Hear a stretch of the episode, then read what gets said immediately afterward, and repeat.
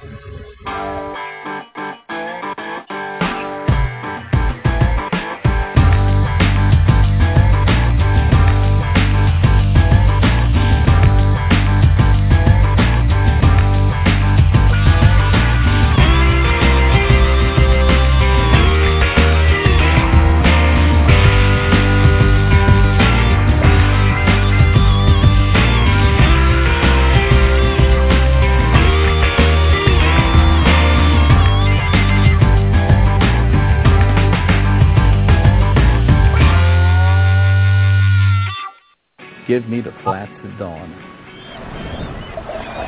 Plenty of tailing fish.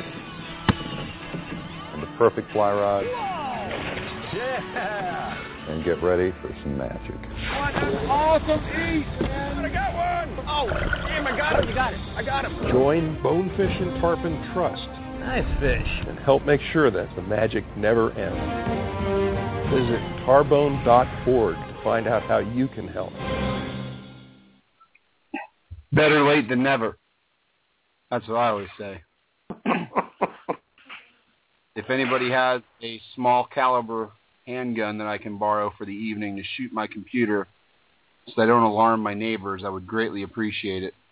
Uh, truth be told, I lost track of time. Um, on daddy duty tonight. My wife is out at a ladies function, so I've got the boys kind of wrangled up hoping to uh, have them give me a little peace and quiet before we can do this show real quick.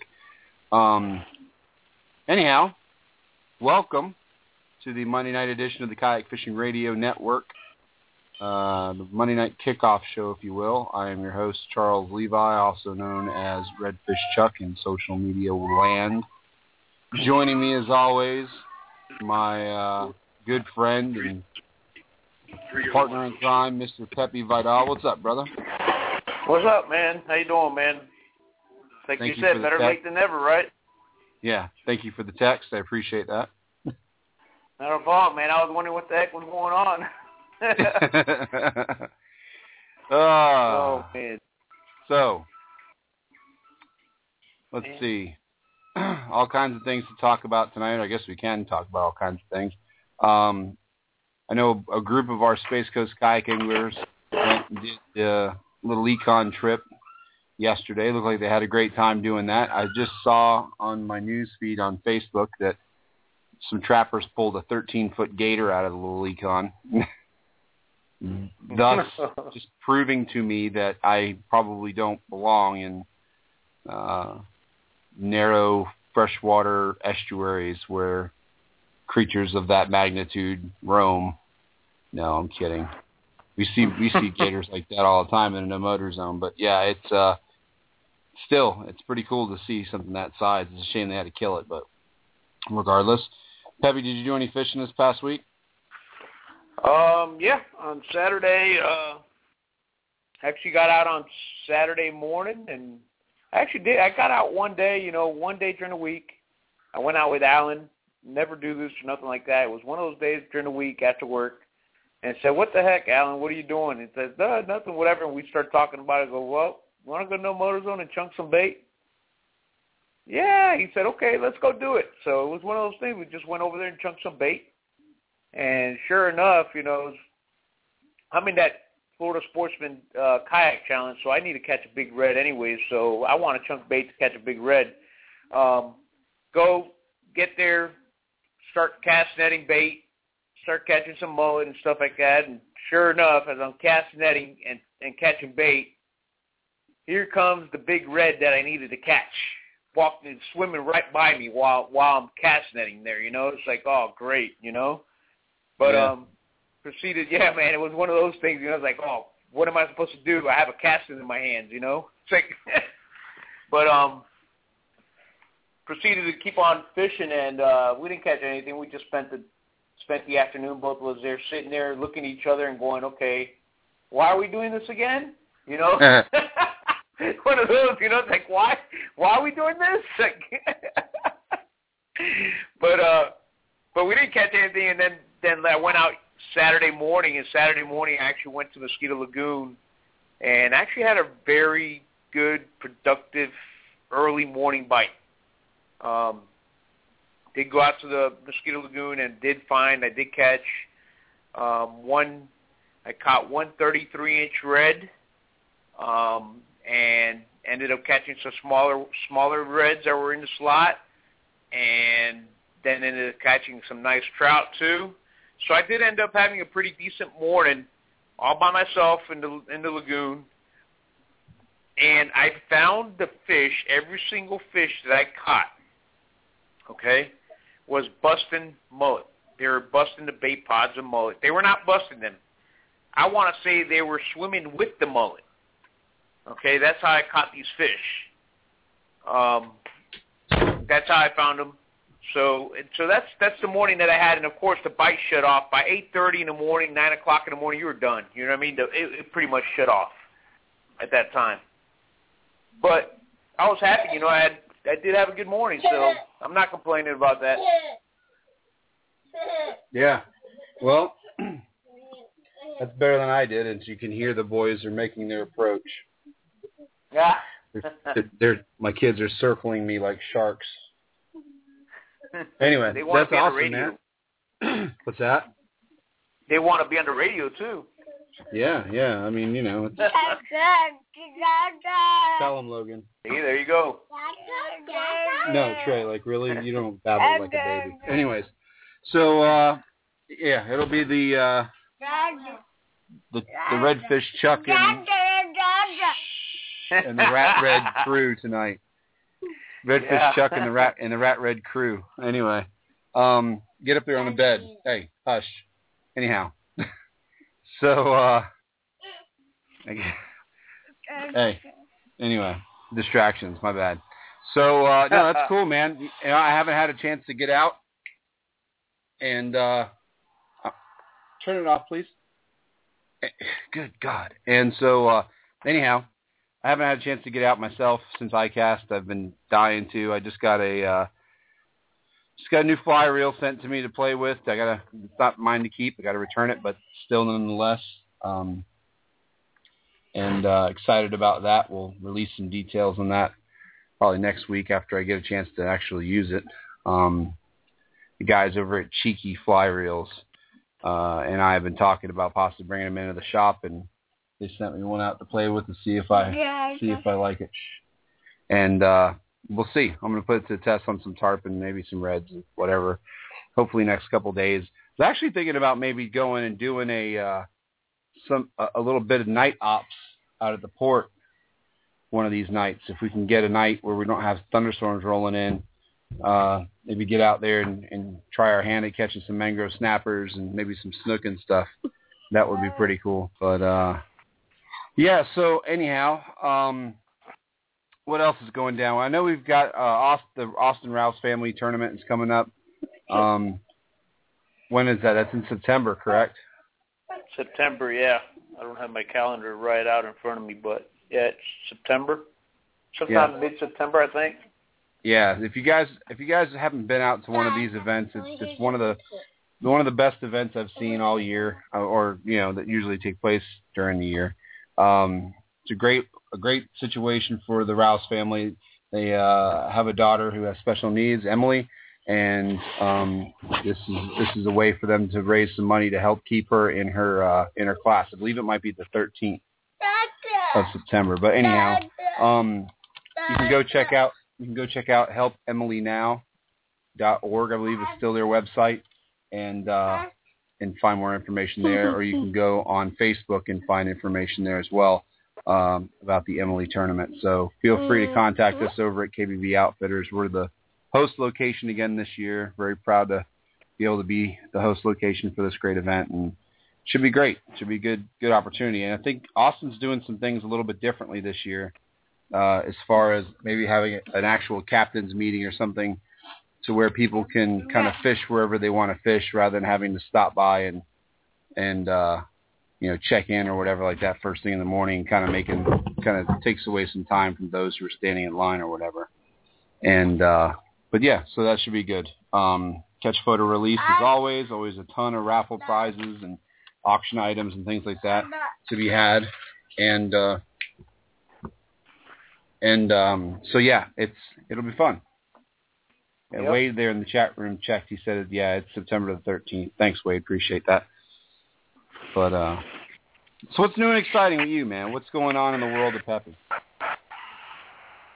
Nothing much, man. Just uh same old same old stuff pretty much and um um just uh one I'm looking forward to vacation. I am going to the west coast of Florida come August 9th. August 9th through the 16th. I'm going to the west coast.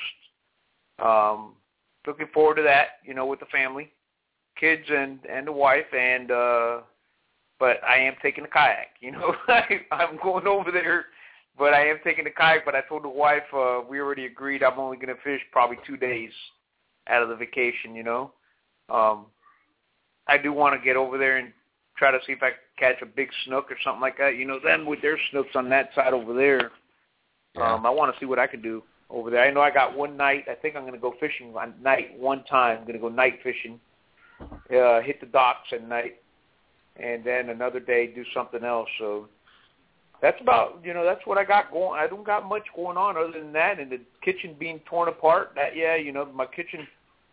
That's another you know got the whole kitchen being torn apart. When you come to my house, Chuck, and you see my house now, there was a wall. My one center wall was cut in half. That wall was completely cut in half, so you could see pretty much the whole house from the kitchen now, and I'm getting Nice. new cabinets put in the whole stuff. So just imagine my house. That's why last week when I told you I had this stuff going on with the electricians and stuff. Right. Um, yeah, I got that going on. But uh other than that, man, that's about it right now. You know, I don't got much going on. I mean, just uh just that, you know. Yeah. Pretty well, the much. dog days the dog days of summer are officially here. We've got uh we've got 102 degree uh heat wave coming through, I guess is what they're saying. It's like feels like 102 degrees outside and whatever. And uh you guys need to be careful when you're out there on the water, especially this time of year. Make sure to bring plenty of water with you and uh you know, wear light clothes so you're not going to overheat. Uh, I told you guys a couple weeks ago I had a I had a really scary uh, moment out there on the water last time I was out on the no motor zone, and I was coming back to the launch, and I I haven't felt that dehydrated in a long long time, and wasn't for lack of having water on the boat. I had plenty of water on the boat, um, and I drank plenty of water too. It's just I didn't drink enough, or enough in time, I should say. So make sure to drink water throughout the day, even if you don't think it, even if you don't feel like you're thirsty. By the time you feel like you're thirsty, it's almost too late. So uh, yeah, it's not it's not good stuff. Um, we of course we have mini season for lobsters here in Florida uh, next week. So we really really want to put an emphasis on anybody who's going out there to do that. Please be careful. Make sure you have a dive flag and all that kind of thing. There's a lot of really cool spots down just south of Sebastian Inlet that you can go down right off the beach and dive for lobsters. There's places in the Indian River south of Sebastian you can find lobsters. I'm sure you can probably find lobsters up here in the river, but you'd never be able to see the darn things. Um, you know, just get out there, have a good time, enjoy that that mini season, and uh, you know, hopefully we'll we'll hear some really cool lobster stories afterwards. I know one of my neighbors is heading out tonight at about four in the morning, or tomorrow morning at about three or four in the morning.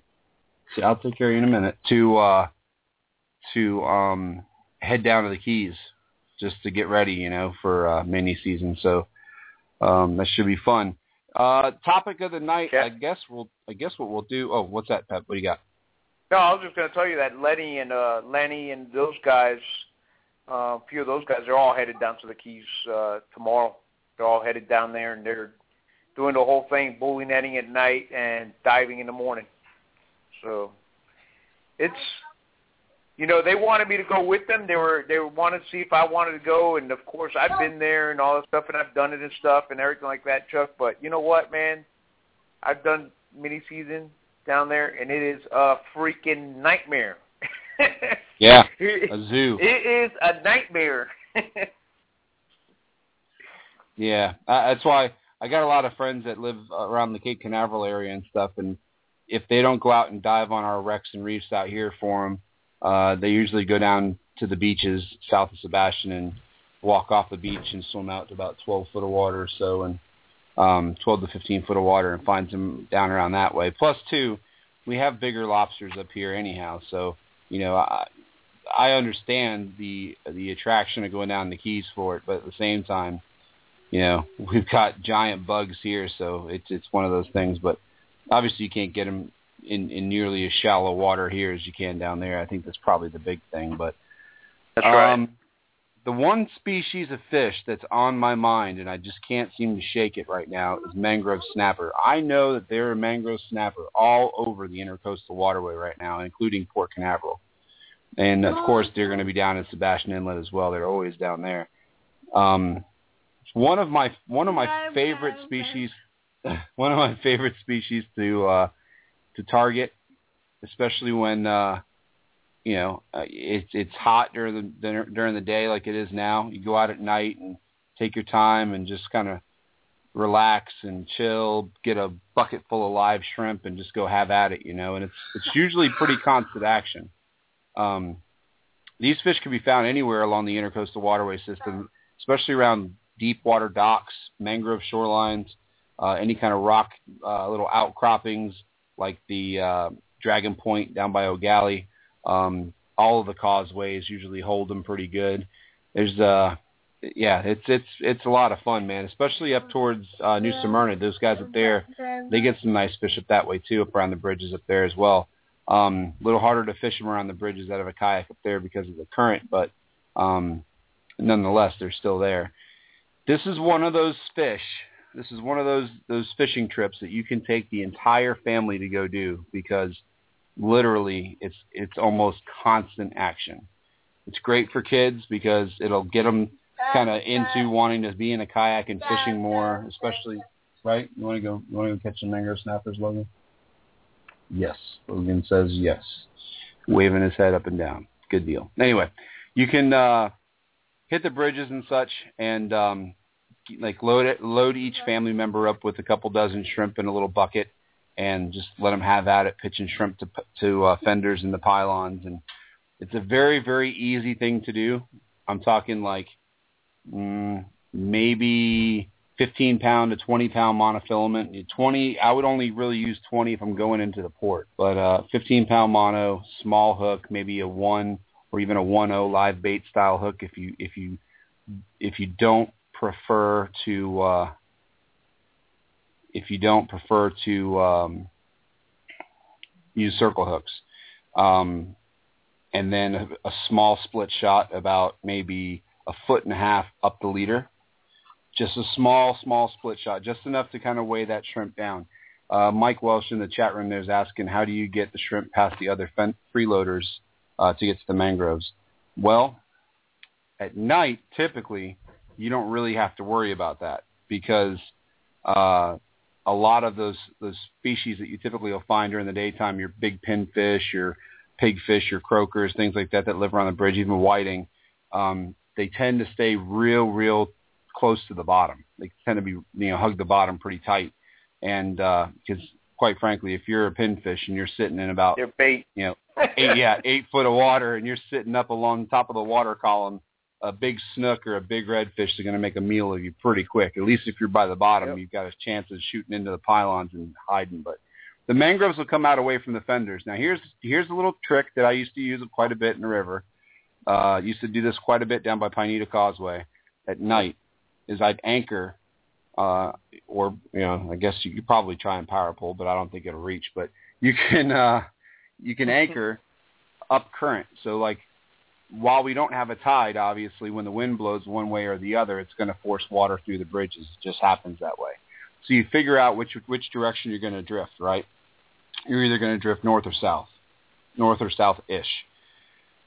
So if you're going to drift, say you want to fish the north side of the bridge, so the north side pilings, um, and you're drifting through the bridge to the south. Okay, so you're drifting through the bridge to the south, but you want to fish the north side. You're not going to anchor underneath the bridge, obviously. You're going to anchor out before you get to the bridge and kind of ease your way back. Now, here's the trick.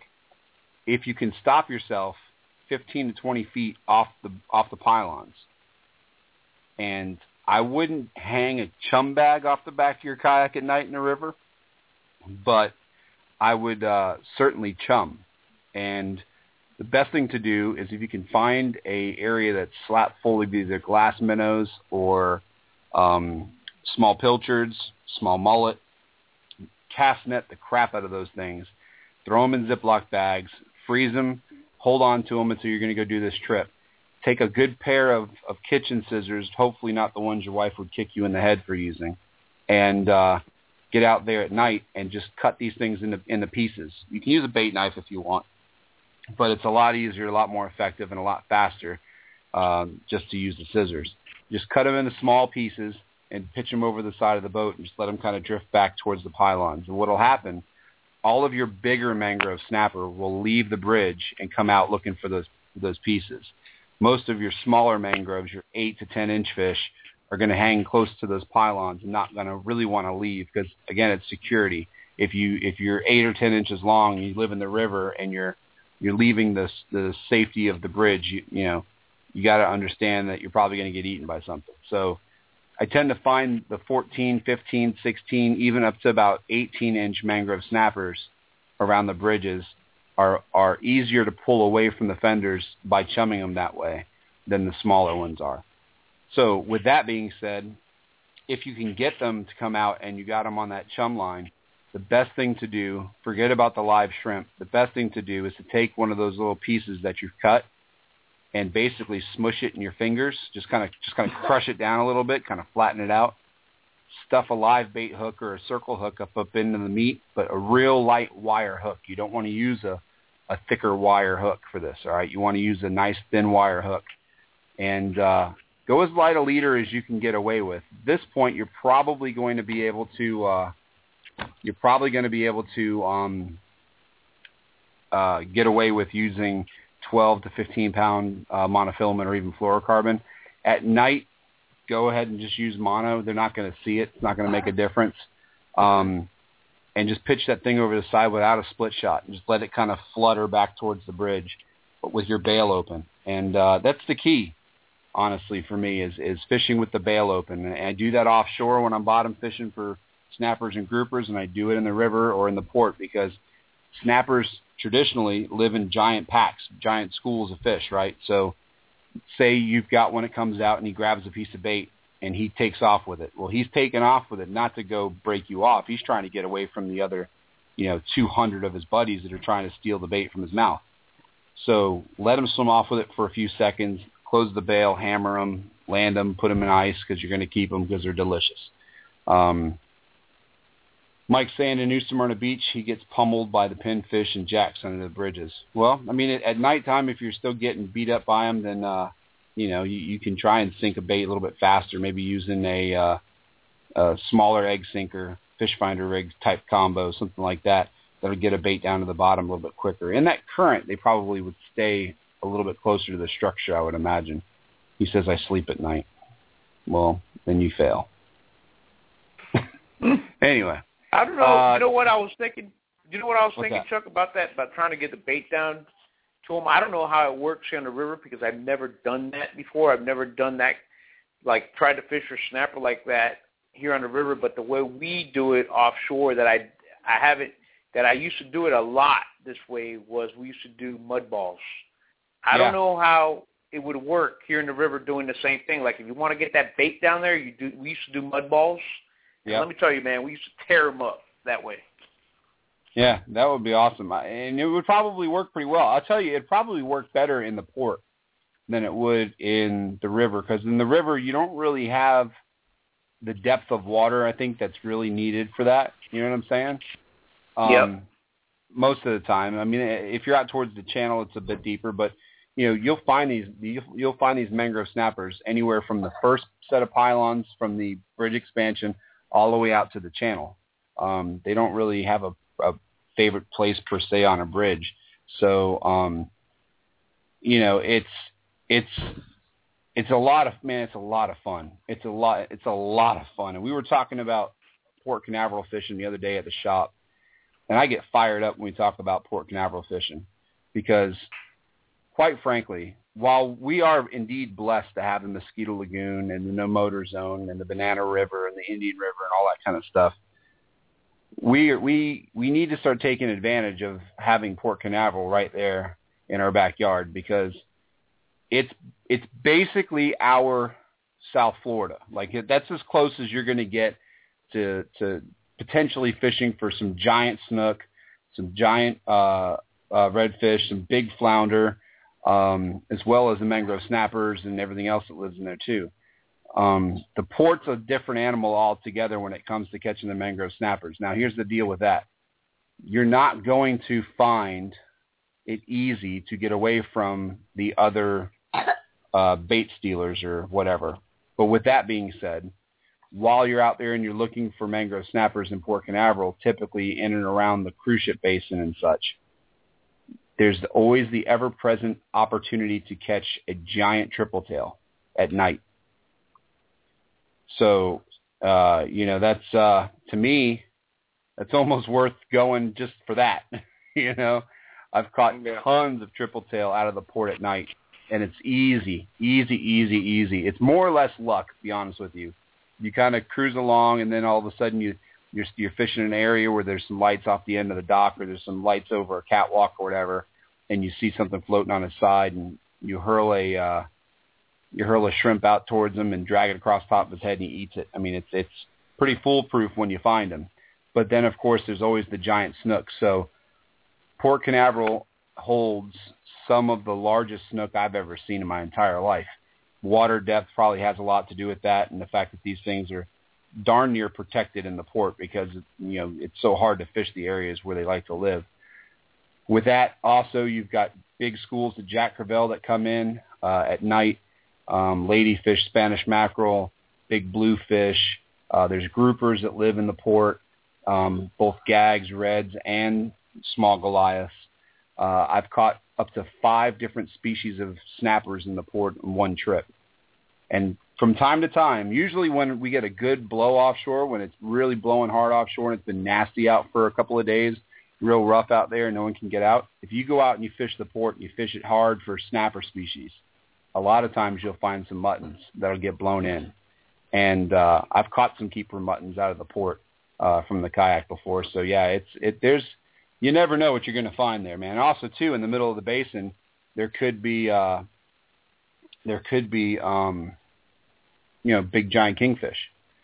So because all the pogies always come in and they hang out in the basins, and I've watched 30 and 40 pound kingfish skyrocket in the middle of a turning basin. It's not something you're going to go and tie up a bunch of kingfish rigs and go paddle around the port hoping to catch a kingfish. I mean, it's it's few and far between, but at the same time, it's always an opportunity um, to do so. So, you know, it's the port is changing as we know. Um, it's getting more and more corporate, more and more, um, I guess, less and less uh, fisherman friendly. It's getting more and more cruise ship and big cargo ship friendly. So you might want to get out there and take advantage of fishing that area while we still can. I don't know if it'll always be open to recreational fishing, you know, or if in the next couple of years they're going to start closing it down. But I will tell you this too. Um, you definitely want to, uh, you definitely want to, uh, get out there on a high tide if you're going to go launch off of the, the actual boat ramp. You know, the actual boat ramp. The one I like to use is the one all the way in the back. It's called Ports End Park. But you cannot launch there on a low tide from a kayak unless you use a cart and literally drag your kayak up onto the dock and down onto the floating dock and launch it off of the actual uh, actual um, floating dock. Yep. Now we'll So- see. We'll see about the new one. We don't know about the new one yet. How? The, That's the new one's work. open. The new one's open per Alex Gorichky. He just he's on the line. I'm about to go to him in a second, but uh, um, the new one is open now, and the new one is going to be awesome uh, for us kayakers that want to get out and, and be able to reach North Jetty and South Jetty and out along the beaches and stuff and the and the buoy line because obviously it's going to cut down a pile of paddling or pedaling. So, but with that being said, everybody has to understand that while it's a new boat ramp and it's going to be cool and exciting and everything, us as kayakers, we, we, we need to use common sense when we're going to launch at, at Port Canaveral. All right. So if you got if you got a bunch of a bunch of boats that are showing up, if you're the first one there, if you can unload and like literally unload and drive away and get back and launch and get everything out of the way so the boaters can go, you Yeah. shouldn't have any problems. But don't show up at the boat ramp early in the morning or in the evening and park your truck at the ramp and drop your kayaks and then oh. take your time rigging baits and grabbing your buckets and your crates and your stuff, you know. Have all that Yeah, uh, stuff you know- ready. I what I would do is I'm sure there's a staging area just like at any boat ramp. I would pull up, I'd stage, I'd get everything in my kayak or everything accessible to me that I need for a day's fishing in the port. Drop the kayak when you get to the when you get to the ramp, drop all your gear, send somebody off with the uh send somebody off with your stuff and get the heck out of Dodge. It that does go anywhere for sure, Mike, but the Yeah. but the difference is the difference is you don't find anywhere near the boat traffic anywhere else along our coast as you will at Port Canaveral. So I- while I- there might I'll- be go ahead. No, go ahead. No, I was just going to say, you do that at Port Canaveral, I guarantee you, your kayak will not be will not be sitting on that ramp long.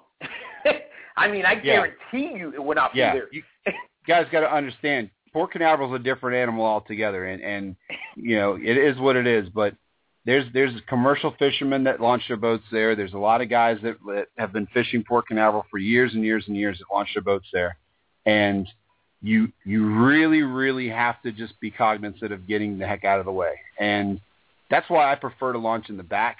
Uh, it, obviously, if I'm going to go out and I'm going to fish the ocean, I'm going to launch at the new ramp.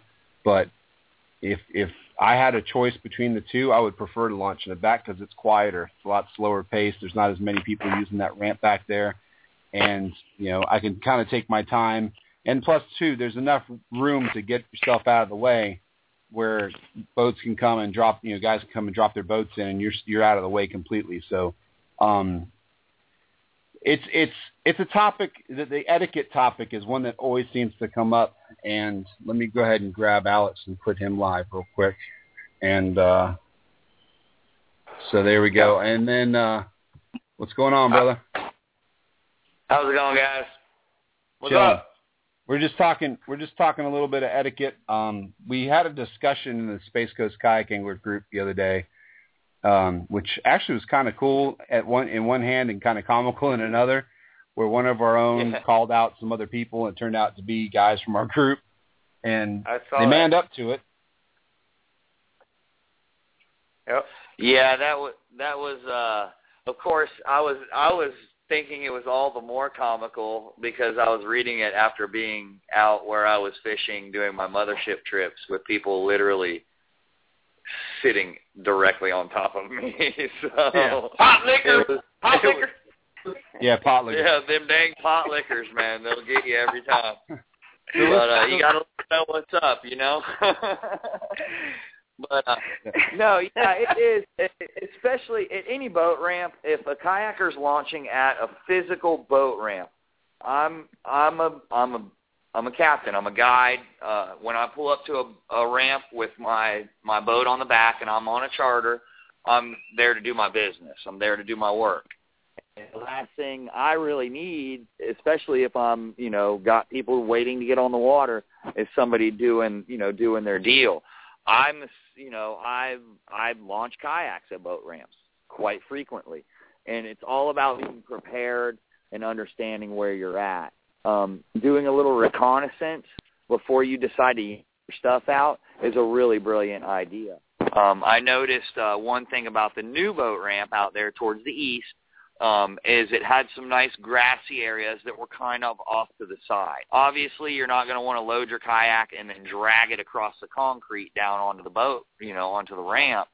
However, if you have a wheel cart, which most people do at this point in time, you know, loading your boat, loading your stuff, getting everything set up off to the side, completely out of the the the, the run of the the boat ramp, and being able to just wheel yourself down, drop your boat in, maybe take your uh, your wheels up and throw them in the thing, or you know maybe go for the uh, the launching off the dock method.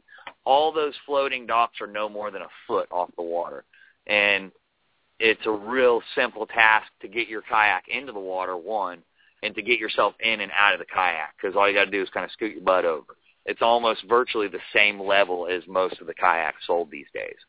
So it's a it's an easy thing that that if you do correctly, it can be fun, and and if you do it wrong, it can turn into everybody's worst nightmare because boat ramps can be that way, you know. Yeah, and, and that's just it. I mean, um, we we kind of, I don't know. It would be nice to see at some point most of the public ramps having an actual kayak launch. And, And I'm not I talking actually, about. Good. uh, I actually had a client that was one of the, or is one of, I'd assume, I don't know, I haven't fished with him in a while, um, one of the engineers for the port that was working on the new ramp. And I offered, hey, I'll put it up, I'll put up the money. Let's put in a little side ramp for kayakers and jet skis because we can share with, you know, I mean, I, I believe me, I'm the last person to enjoy a jet ski coming down a flat. If it means that I get a separate launch off to the side that's uh you know out of the way of the guys with the boats that are that are quick and nice. You know, there's people with boats that are just as bad or worse than any kayaker will ever be. Oh, absolutely. I mean, you see people I mean, I- for real, I can't tell you- I- I can't tell you how many times I've gone to Port Canaveral to launch during dolphin season or whatever, and I've watched dudes drop their boats in, tie them off to a cleat. They've got five people standing around in the boat, twiddling their thumbs, waiting for Junior to go park the truck, and then you're the whole time you're sitting there like, can not one of y'all drive the boat? can not You one know, of you or- back away from the ramp and then pull back up and pick up your buddy? Like it's the most in- insane thing, but you know, as far as us kayakers are concerned, like we said, just try to do your best to a minimalize the amount of crap you're going to take with you to make everything a little bit more streamlined, which makes sense anyways if you're going to go offshore. And then also too, just try and have as much prepared with you when you get there, or at least stage and try and get it done. This way, here when you when you do have an opportunity to jump into rotation and drop your kayaks and go, you can do just that. Drop your kayaks and go, basically. I mean, obviously you still got to park your car, but if you can get a buddy, because if you're out there with a couple dudes with pedals, if you can get a buddy to kind of hold on to your boat and kind of pull it out of the way and stage somewhere off to the side and still open up that ramp and let people come and go, it does a lot to help us out. Now, here's something I have to bring this up because this has been a topic that I, I'm quite frankly I'm getting kind of tired of hearing about in the shop is kayakers who are launching in the morning in and around the Space Coast that have zero lights on their kayaks. Now, Yeah. granted, granted, you don't you don't have to have a light per se that shines. You have to have a torch type device with you. But from experience, from running the flats with a guide in the morning at O Dark 30 and running at 45 miles an hour, you can't see very well. And especially if you're in a dark camo colored kayak and someone's burning around a corner or something like that, you don't have a light on, you're going to get crushed. It's going to happen. Unfortunately, it's just it's a matter of time. Someone's going to get waffled. And I, I hate to Yeah. see it happen, but it's but it's going to happen. And if you own a kayak and you go out and you fish pre-sunrise or right around sunrise, it behooves you to spend the extra money and buy yourself a 360 degree white light. You can you can make a 360 degree white light out of a bunch of different things and make it super cheap. Or you can buy uh, the Luther version, or you can buy the Yak Gear version, or whoever's version you want. I'm telling you, the the, the guides that live in and around here uh, that that are fishing these waters every single day are are really really really nervous about running anywhere anymore because there's so many kayakers around and and I see it all the time I watch guys we'll go fish Beacon 42 or Biolab or wherever and we'll be. You think we're going to be the first ones there because it's still basically dark, and there's two or three trucks there you know are kayakers, and you look out towards the channel and you can barely see them paddling away, not a light one. And if I'm just saying, if you've got the gonads to cross across the Mosquito Lagoon with no lights on your boat, then hey, good luck. you know, it, it's just it's it's it's not good, man. It's it's it is what it is. Also, too, um, PFDs. Uh, we've said it a million times on all the shows here on Kayak Fishing Radio. If you don't own an inflatable PFD and you complain about the fact that PFDs are too hot to wear in the summertime, spend the extra money, get yourself an inflatable, even if it's one of the fanny pack styles like Pepe likes to wear, and I used to wear those too. Um, you know, at least you've got something on you at all times. Because if you do get knocked out of your boat, or you know, you do have some kind of a, a an accident, or you fall out, or whatever the case may be, if you get separated from your kayak some kind of way, then uh, it might would behoove you to have a vest on you. Or, God Yeah. forbid, you have a, a major medical emergency, and say you have a heart attack or a stroke, and you fall in the water. It's good for body recovery. So, you know, no, I don't want to get put in the ground or be seen by my family members the last time they see me as a bloated mess. So I'd rather have PFD on that's going to, you know, help aid in that. So Yeah, that it goes right along with just your general boating safety rules. I mean, it, it's it's common sense. It's a, being aware of your situation and being visible. I run a boat a lot of times, and you know, there's so many hazards in the water, and your eyes are always trained on something. But especially in those low light periods, dawn and dusk, there's you know mistakes can be made, and if somebody doesn't have a light it's it's hard to argue that who was in the wrong in that situation you know and it, it's it, it will be a tragic situation. And unfortunately because of the expanding nature of the sport of kayak fishing it's going to happen. And and accidents like that are going to happen. And unfortunately it'll probably take that to make people realize that it's not just a plastic little toy it's an actual boat you're you're part and parcel to all of the rules of the road of running a real boat when you're in a kayak. It's it's a boat, you know. When you're in the no motor zone, not much of a deal. When you're in the middle of the Mosquito Lagoon, you're a boat just like every other boat with power on you and you need to treat it accordingly and respect it, you know, and and like you said, a PFD, having it on you, having it available right there on your chest or on your hip or whatever it may be, um, you know, within an instant our weather changes. And you know that. Everybody who lives here for more than a, a day knows that all we have is volatile of weather as it gets. And that river will go from beautiful placid to the ugliest thing you've ever seen in your entire life in a matter of seconds Yep. and unless you ha- yep unless you have that right with you i've been in those situations multiple times where it's scary and to imagine somebody that it may be in a kayak in that same situation, you know, where I may have been in a boat or something else and has their PFD down inside of the hatch or somewhere like that where it's not accessible, where they take two or three waves over the bow and their boat's sinking before they can do anything about it. And uh, you know, it's it's it's you got to respect nature, you got to respect the environment, and you got to respect the fact that you are a boater at that point in time. You're not just a guy in a plastic toy. You're a guy in a boat, and you need to to treat the situation accordingly too. All right. So here's the other thing that we need to address. That I mean, it it is what it is. So and and it'll probably hurt a few people's feelings with this one, but it's gonna it's it'll make for a much more pleasant experience on the water after the fact.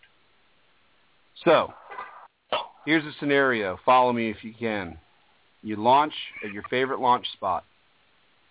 You're not the first person there the guy who's out ahead of you gets to the place you want to fish first. He has the right to fish that spot without you piling up on top of him. Okay? Pretty simple, pretty easy to understand. Treat it the same way that you'd want to be treated if you had the spot first, whatever. I understand nobody owns the river. You hear that all the time.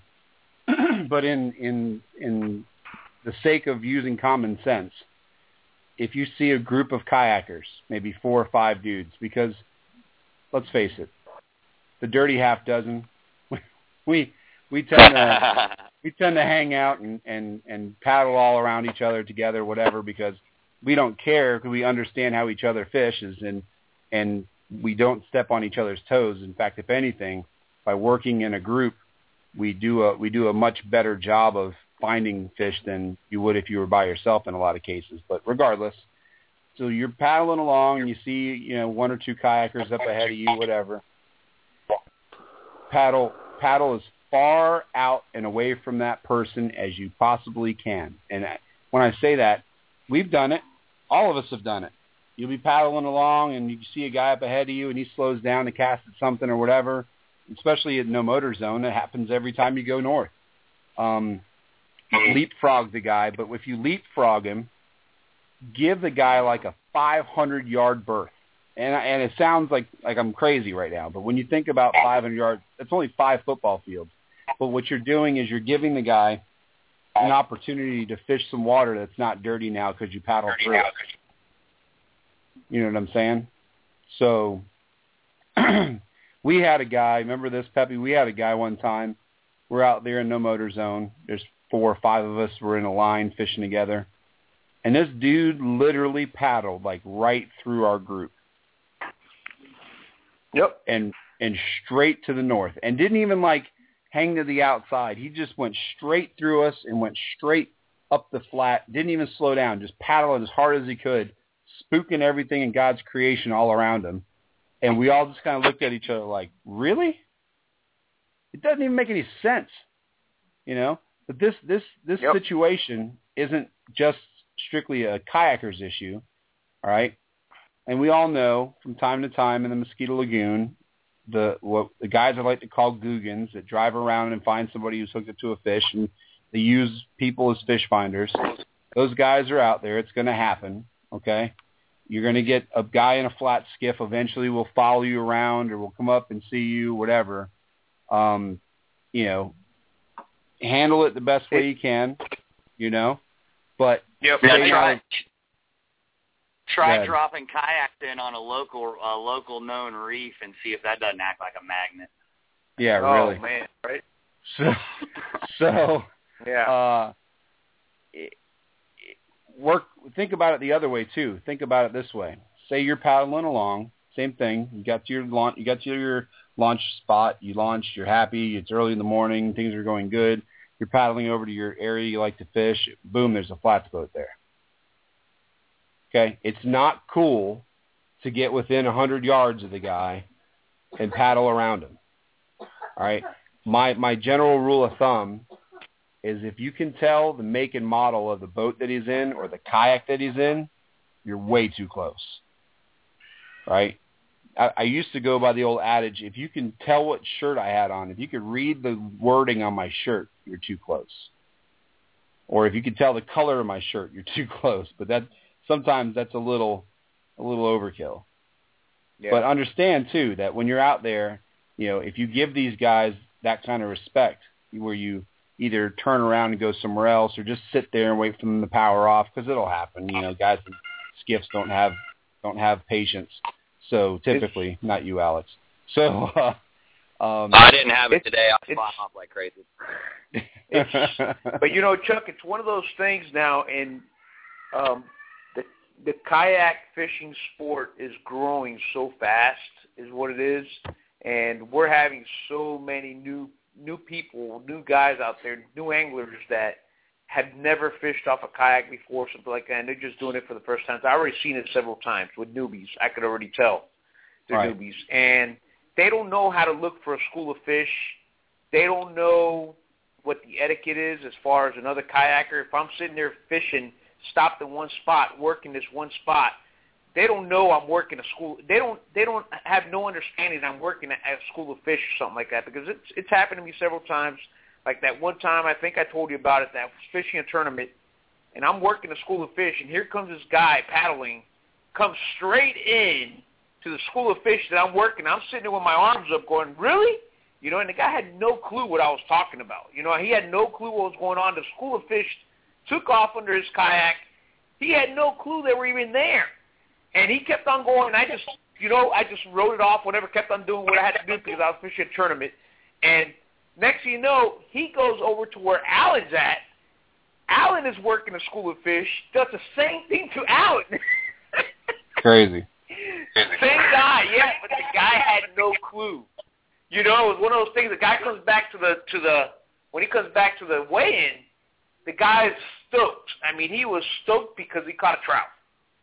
Right. So, you know, right there when I saw that, I go, oh, you know, it's one of this. It's one of you know, this guy just doesn't know. You know, it's like yeah. we, we you know we sort of need to teach these people in a way. You know what what how how it's done, you know, and and because a lot of these people, a lot of them nowadays, you know, there's a lot of newbies there, man. They just don't know. They don't know. Tell me about it.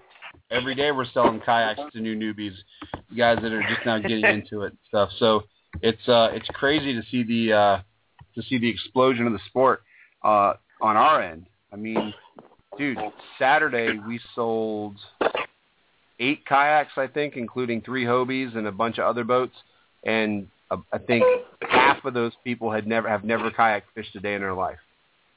So My gosh. yeah, it's it, I mean, we we are literally just about out of boats at the shop. We've had an incredible run of sales. The the industry, as everybody knows, is just growing and growing and growing, and uh, it, it's it's uh, it's just crazy. It, it's I, it's, I'll tell you right nuts. now, Chuck. On Saturday, when I went out on Saturday morning, it was pitch black dark still, and I was still in Titusville, and I was right there by the 7-Eleven. When I was in that little area right there, I, I, I mean, I'm not joking. I must have seen between the 70, the bait shops, the 7-Eleven, and where Captain Hooks was over there in the corner. I must have seen. Not, I'm not joking. At least 20 kayaks that morning on Saturday morning. There Yeah. in that little area, and I, I sat there and I go, oh my God, I could not. I've never seen that before in my life. I've never seen that many kayaks in that area before, like that, like what I saw that morning. And Dude, come it- come to the shop. you could- come to the shop in an afternoon, like on a Saturday. Come to the shop in an afternoon, like around ten o'clock, eleven o'clock, and sit on the porch and watch the number of, of kayaks that go by. It is, it's ridiculous. It, it it far surpasses the number of boats and boat passengers. There's no, it's it's stupid, dude. Like I said, I sat on the porch one day and I and I counted for probably a 20 minute span 60 kayaks. 60 boats, 60 kayaks going by. And that's just passing my store. That's not obviously all of them because a lot of people shoot straight down Garden Street out to 95 or whatever. So it's nuts. It's absolutely crazy, and it's a good thing. It's it's a great thing, you know. We're gonna see we're gonna see that at the Boondoggle. We're probably gonna see an, an increased number of locals that'll be at the Boondoggle, which translates well into the next thing we need to talk about real quick. You know, before you get into before you get into something else, Chuck, that's another thing. You know, it's growing so. This is it's growing so much in Brevard County. The kayak fishing and everything is growing so big that we need to find a way of doing a movement, some type of movement that we could do with the county. We need to get kayak launches out there. We don't have any Yeah. kayak launches. We need to I get agree. them somewhere or another. We need to we need to try to get the county to do this.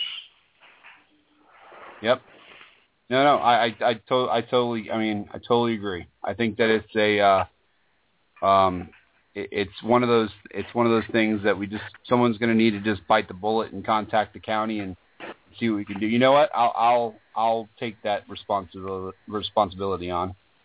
I'll, uh, I'll Hey. contact, I'll contact the county uh, Parks and Recreation tomorrow, and uh, and see if maybe even maybe even what we can do is we can either say we'll partially fund or we'll come up with the money to fund putting in launch like little launch areas at all of the public boat ramps. Because what we can do something simple as some indoor outdoor carpeting some sand and and just a leveler you know just to kind of make it kind of easy to to get in and out. It doesn't have to be fancy. We don't need you know a fancy area. All we need is something that's rock free and concrete free and you know somewhat easy to get to so we'll Exactly. uh Yeah, well, I'll I'll I'll do that tomorrow. I'll contact the, the county and see who I can talk to, or at least put the word in and see if I can get someone to contact me back. But uh, you know, one of the things also too, uh, Alex, you're going to do a seminar still next month, correct? Correct. Yes, I am. Cool. Alex is going to come to the shop, uh, KBB Outfitters. He's going to do a seminar, uh, Beyond the Breakers type seminar um, for our area here to pretty much make you a more consistent angler off our beaches. Um, you guys know kind of the deal with where we're at. We don't really have a whole lot of um, bottom structure or anything like that. I mean, it's, we're pretty much void of that. So it's a seasonal based fishery. Alex will tune you guys into everything that you need as far as uh, how to make it happen, get out there and get after it, whatever. Um, during yeah, that, I, I, go ahead. Go ahead. No, I I, think say- we're also going to go ahead and uh, I think we're going to go ahead. Sorry about that. I stepped on you right. again. Uh, uh, I think we're going to go ahead and focus too a little bit on that new boat ramp um, and and the uh, the kind of boon it's going to be for our ability to kind of reach out past the breakers uh, and be able to launch uh, in seas that are less favorable for launching in beach conditions, but still favorable for kayaking in. Um, which there's a, a, a wide span of sea conditions that that it's going to allow us to be able to work that buoy line. And and we're going to focus on the bite and the buoy line. And you know we're right on the right on the precursors of the mullet run here in the next month or two. And um you know we're going to be in fall here shortly. And uh and it's going to be you know it's going to be an exciting time. I'm looking at possibly uh setting up stuff too where i can ferry boats out there for people um maybe uh pick a couple days a week or something and i'm willing to drag people's boats out to the tip of the cape you know with the skiff uh your kayak just kind of haul you out there and you make your way back make your way back kind of situation you know maybe with me kind of shadowing. Um and uh you know it's going to be uh a good time for us in in the kayaking especially getting beyond the breakers having that boat ramp and the accessibility and uh and you know utilizing utilizing that off the beach bite you know because there's a lot of really good fish out there and uh it's definitely a good time There you go. So we haven't. Just, I don't think Yep. we've actually pinpointed a date yet, but as soon as we do, we're going to let you guys know here, and also, of course, on social media. Um, but the boondoggle. All right, Boondoggle! Boondizzle. I, I have to talk about it because I've agreed to help uh, this time here at Kars Park. Um, I am not the guy who's putting it on. Thank God. um, that I am the guy who will just be kind of annoying on Facebook and making people not forget about a boondoggle that is coming. So I'm pretty good at that. Um, don't forget that it is it is not registration has not opened officially yet. Even though a few of us were able to register because they screwed up. Uh, yep. which is that's that, that's okay. That happens, you know, whatever. Um, and then, uh, but yeah, so uh, as soon as it's as soon as it's uh, open and available to register, jump on there. The way they're going to do it, um, it's not going to be like it was before, where it's kind of first come first serve. Um, it will be, I guess, to a kind of somewhat of an extent. They're going to have, excuse me, the uh, registration will be open to um, sections. So the sections that are open for, for the way that it looks now for the boondoggle do not include the waterfront. All right, which makes sense because in October a lot of the snowbirds will be coming down, and most of the people who live at Kars Park during the wintertime take up the, the waterfront spots. Um, obviously, And site, and site nine, and site nine is mine, so nobody Yeah. can have that. obviously Alex has already kind of staked his claim. He pretty much lives there. I think he gets his mail there most of the time. But um, so, you know, Alex is will be the exception to the rule with that. Uh, for those who listen to the show and our, our friends from Space Coast Kayak Anglers and such, um, we are we've kind of decided that we're going to try and make the area of D as in Delta, I believe, um, kind of our home for that weekend.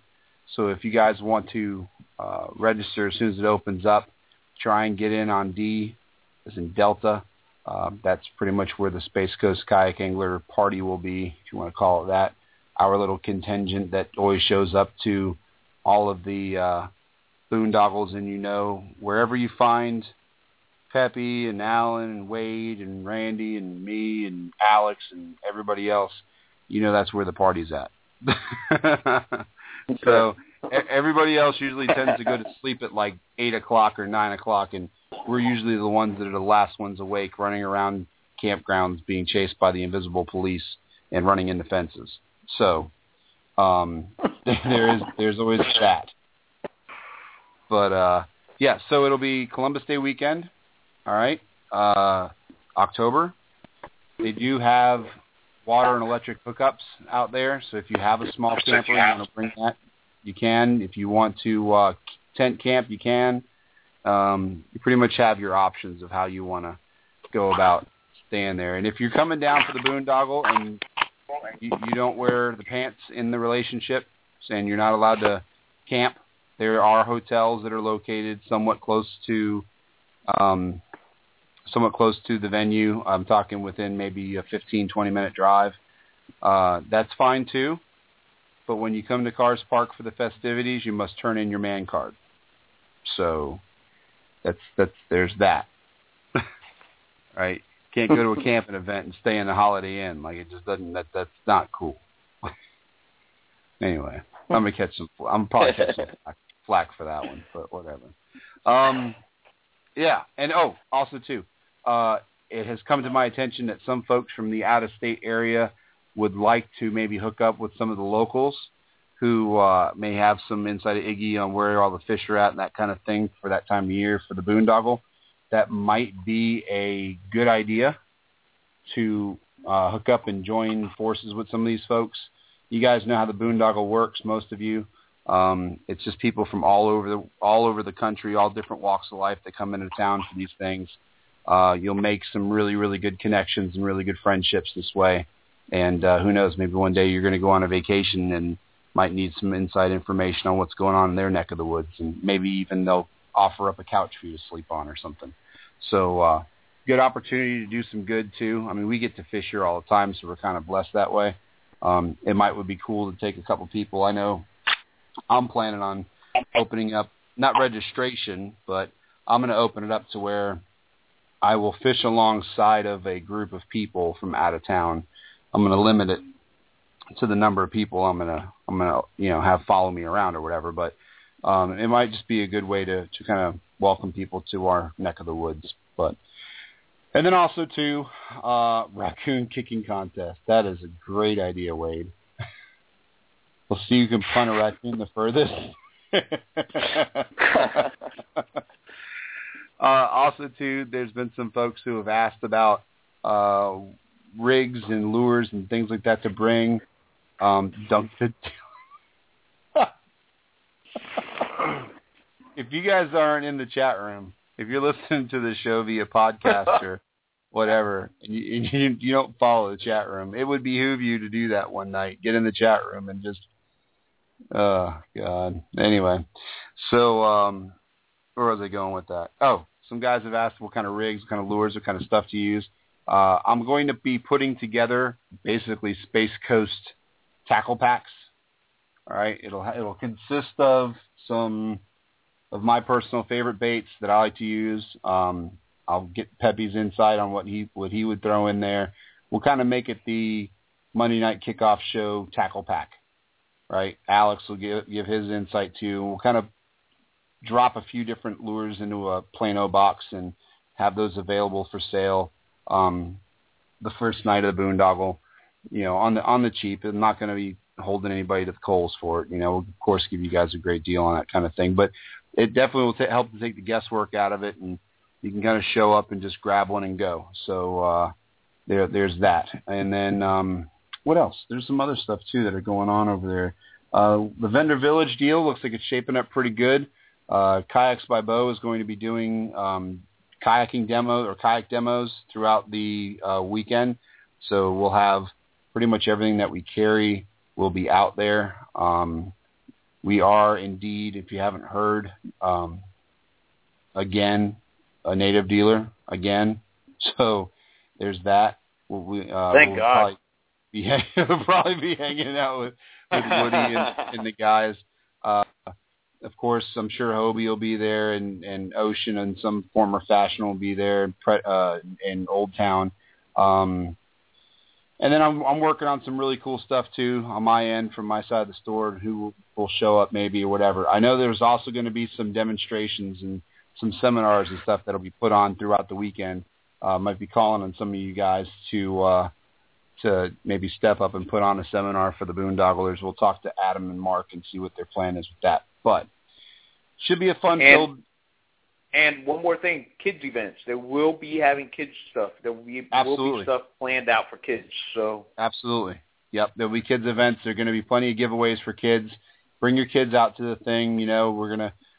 The thing about a boondoggle, while yes, there's some shenanigans that take place when the sun goes down, it is definitely for sure a family type event. And I am very, very happy to say that we have never had a physical altercation at a single boondoggle, which believe it or not, yeah, that's a big deal when you get 500 kayakers together or 500 fishermen together, and and add alcohol and everything else to the mix, and uh, that and they're from all different walks of life and all different kind of things like that. Um, that there isn't any issues like that. Now there has been problems with people being a little bit, well, what's the way we say? Um, well, forget about being drunk because that just kind of goes without saying sometimes, but um, doing inappropriate things in and around an area where there could or could not be some children hanging out. Okay? And the, the individual who was guilty of this up in Pensacola or Perdido Key knows who he is if he's listening. Uh, that kind of stuff won't be tolerated. So we'll go ahead and throw that out there right now. And that's kind of the thing too is, uh, you know, we, we kind of patrol our own, you know, kind of keep everybody under, under tabs. And I don't think we're going to have to worry about the, um, the pro staff palace. I don't think that's going to be at the, at the, uh, at this particular boondoggle. However, if these guys decide, if everyone decides they want to show up and throw down another pro staff palace, you're more than welcome. But let's keep it under 100 this time. Um, that's pretty much it. It's going to be a great time, man. It's going to be a lot of fun. Everyone's going to go out and have a great time. Like I said, the kids are going to really enjoy it. The wives will re- will really enjoy it. There'll be some local vendors there as well, and you know some of our good friends from the local area who have small businesses and things like that. It'll be it'll be good.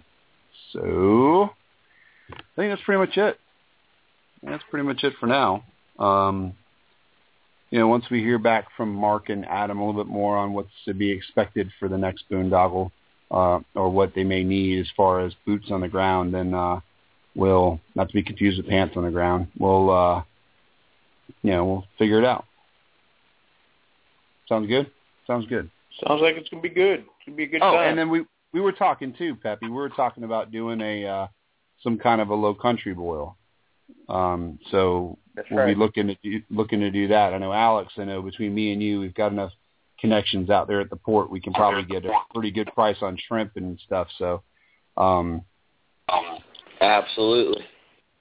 look to do that because unfortunately, no, Russ can. Uh, Russ, uh, I talked to Russ already about crawfish, and they're they're out of season, so that won't happen. But uh, we can get a pile of shrimp and some crabs and some sausages, some boudin or whatever. And uh, although Russ can bring that, oh man, that venison sausage he brought one time was really good. Um, but yeah, we'll we'll figure it out. It'll be a good time. It'll ruin my uh, my little diet thing that I'm on, but it's cool. It's worth it. Take one for the team. Take one for the team. All right. Well, Alex, listen. Uh, if anybody wants to get with you and go out on a on a charter, whether that be by kayak or by skiff or by uh, center console, mothership trips, whatever, with local lines guide service, how do they get a hold of you, brother? Uh, you just give me a call at three two one four eight zero three two five five, or uh, hit me up on the old website at uh, locallinescharters.com. Of course, I'm splashed all over that social media stuff too, so you know it's not too hard to find me out there either. Yep, indeed, brother. I appreciate you calling, man, as always, and uh, feel free to call again next week, and we'll we'll talk a little bit more about that boat ramp and other things that we need to do. Um, oh yeah, we got um, actually. Hopefully, you'll be able to do some uh, some stuff and and uh, get next week, and maybe we'll have some serious fish stories to tell next Monday afternoon. Yeah, we're going to attempt to uh, to go play. We'll leave it at that. Yes, yes. we will hope, we will hope everything comes together. Indeed, uh, Mr. All right, Peppy. guys. Later, Alex. Yes, sir. Um, well, let me thank my sponsors here. Um, Native Watercraft, uh, Powerpole, Aquabound, Harry Goods, Slayer Inc. Lures, Deck, KBB Outfitters, Kayaks by Bo, Hook One, Yak Attack, Ram Mounts, Tailing Toads, RCA Optics, Herrera Esteli Cigars, and Temple Fork Outfitters. Awesome. Yes, sir. That c- that cigar, that cigar you gave me at at Allen's tournament was ridiculous. Oh man. Yep. And you know what? I'm out right now. I need to get more. I'm things were good. and the things were good for sure. Um, appreciate that, brother. Thanks again for being here and helping me out with this crazy show. And uh, look forward to next week. We'll, um, I don't know, man. Come up with a topic we'll talk about next week. I'll, I'll leave that one up to you. Um, but of course, I want to thank Maybe my, we my Yeah, hey, Maybe hey, next week next week we'll just do uh we'll do uh not getting spanked by huge snapper.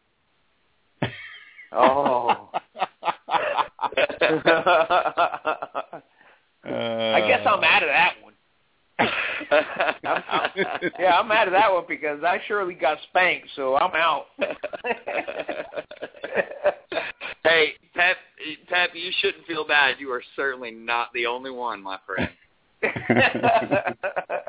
uh, hey, you know what's funny, man, is people underestimate how strong those fish are. They really do. Our our our red snapper on our coast, man, are, are some angry, angry fish. But uh, with that being said, I'd like to thank RCI Optics, of course, Tackle Webs, Hobie, uh, Real Adrenaline Energy Drinks, Ego Nets, ENO, Adventurous Custom Rods. Sir Mr. Durwood Roberts has uh, brought us in some new Brought us in some new rods, seven foot two medium action, six to twelve pound class rods with microwave guides on them. They are built on American Tackle Prosciutto blanks. I believe I, prom- I pr- pronounced that correctly. Um, they are awesome. They are awesome. Uh, the seven twos, I'm retailing them at one forty nine ninety nine. Uh, they were just uh, Dean asked there in the chat room. I also have a couple six eights left at the shop. Listen, folks, I have completely switched over to throw in these rods with the microwave guides, and I absolutely love them. It's not because I get a super special deal or whatever. I had Durwood make me one just because I was curious, and he wouldn't leave me alone about it. And then after fishing that one rod, I was like, "No, this is it. This is this is the answer." So now I have in my personal collection, I've got two of the six eights, a seven two, and a seven four. All the rods that I'm going to sell at the shop are basically built to my specs. So it's a a rod that it was, I guess you can say, I designed. Um, I know you guys will like it. It's a, it, they're awesome rods. Check them out. Uh, you can also contact him as well on doing straight custom stuff. He's actually in the middle of doing a uh, custom fly rod for Tucker, uh, the young man that comes into my shop and helps out. And then Steve Lester's getting a custom fly rod. Uh, Mike Welsh, who was in the chat room earlier, is getting a custom jigging rod. So Durwood Roberts at, Advent- at Adventurous Custom Rods is your one-stop shop for all things custom rods. The guy does unbelievable work, and I can't thank him enough. And then, of course, Power Pole, Slayer Inc., Bending Branches, Intova Cameras, and, of course, C-Deck, the original non-skid for your kayak. So definitely stop by, check out any of those vendors on Facebook. I'd appreciate it if you gave them a shout out and told them you heard about them here on this on the show. That would be my sponsors, Pepe's sponsors, Alex's sponsors, anybody who's on this show. If you guys can take a second out of your time to say, "Hey, I heard about you on Kayak Fishing Radio," we would greatly appreciate that. Um, we will be bringing on board hopefully soon a actual show sponsor, one of our first true show sponsors. Um, actually, sorry, second. This will be our second true show sponsor. uh, because we have uh, power pole as well between Peppy and I. So um, moving forward, look for cool things to be coming. We're going to be doing some giveaways here on the show and that kind of thing as well. And uh, that's pretty much it. Sorry about the uh, technical difficulties this this evening. Wish uh, wish I would have been in about five or ten minutes sooner. That would have helped out a tremendous amount. But as it is, I feel that uh, we covered a pretty good amount of topics tonight. So if you guys have any comments, questions, or concerns regarding the show, you want to contact us and maybe have us talk about something specific. I saw in the chat room there that uh, we were asked to maybe do a fly-only show. I think that that's something we can definitely do. Um, in fact, you know what? Why don't we earmark that for not this this coming Monday, but maybe the following Monday? We'll do kind of a fly-only show, and we'll discuss um, different flies we use, and you know whatever. We'll figure it out. We'll we'll, we'll make it work. But uh, so we'll do that. Not this Monday coming, but the following Monday we'll uh, we'll do the um, the fly only show. That'll be cool. Anything else, guys? Any last minute things you thought of, or anything we need to go over before we get out of here? That's about it. Cool. Alex? Alex? Think Alex Alex.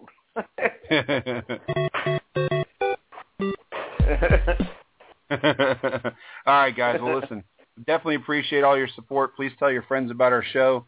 Um, we're going to start doing a little bit more in the social media as far as promote, promoting the show the way that I used to, sending out invites for the show and everything.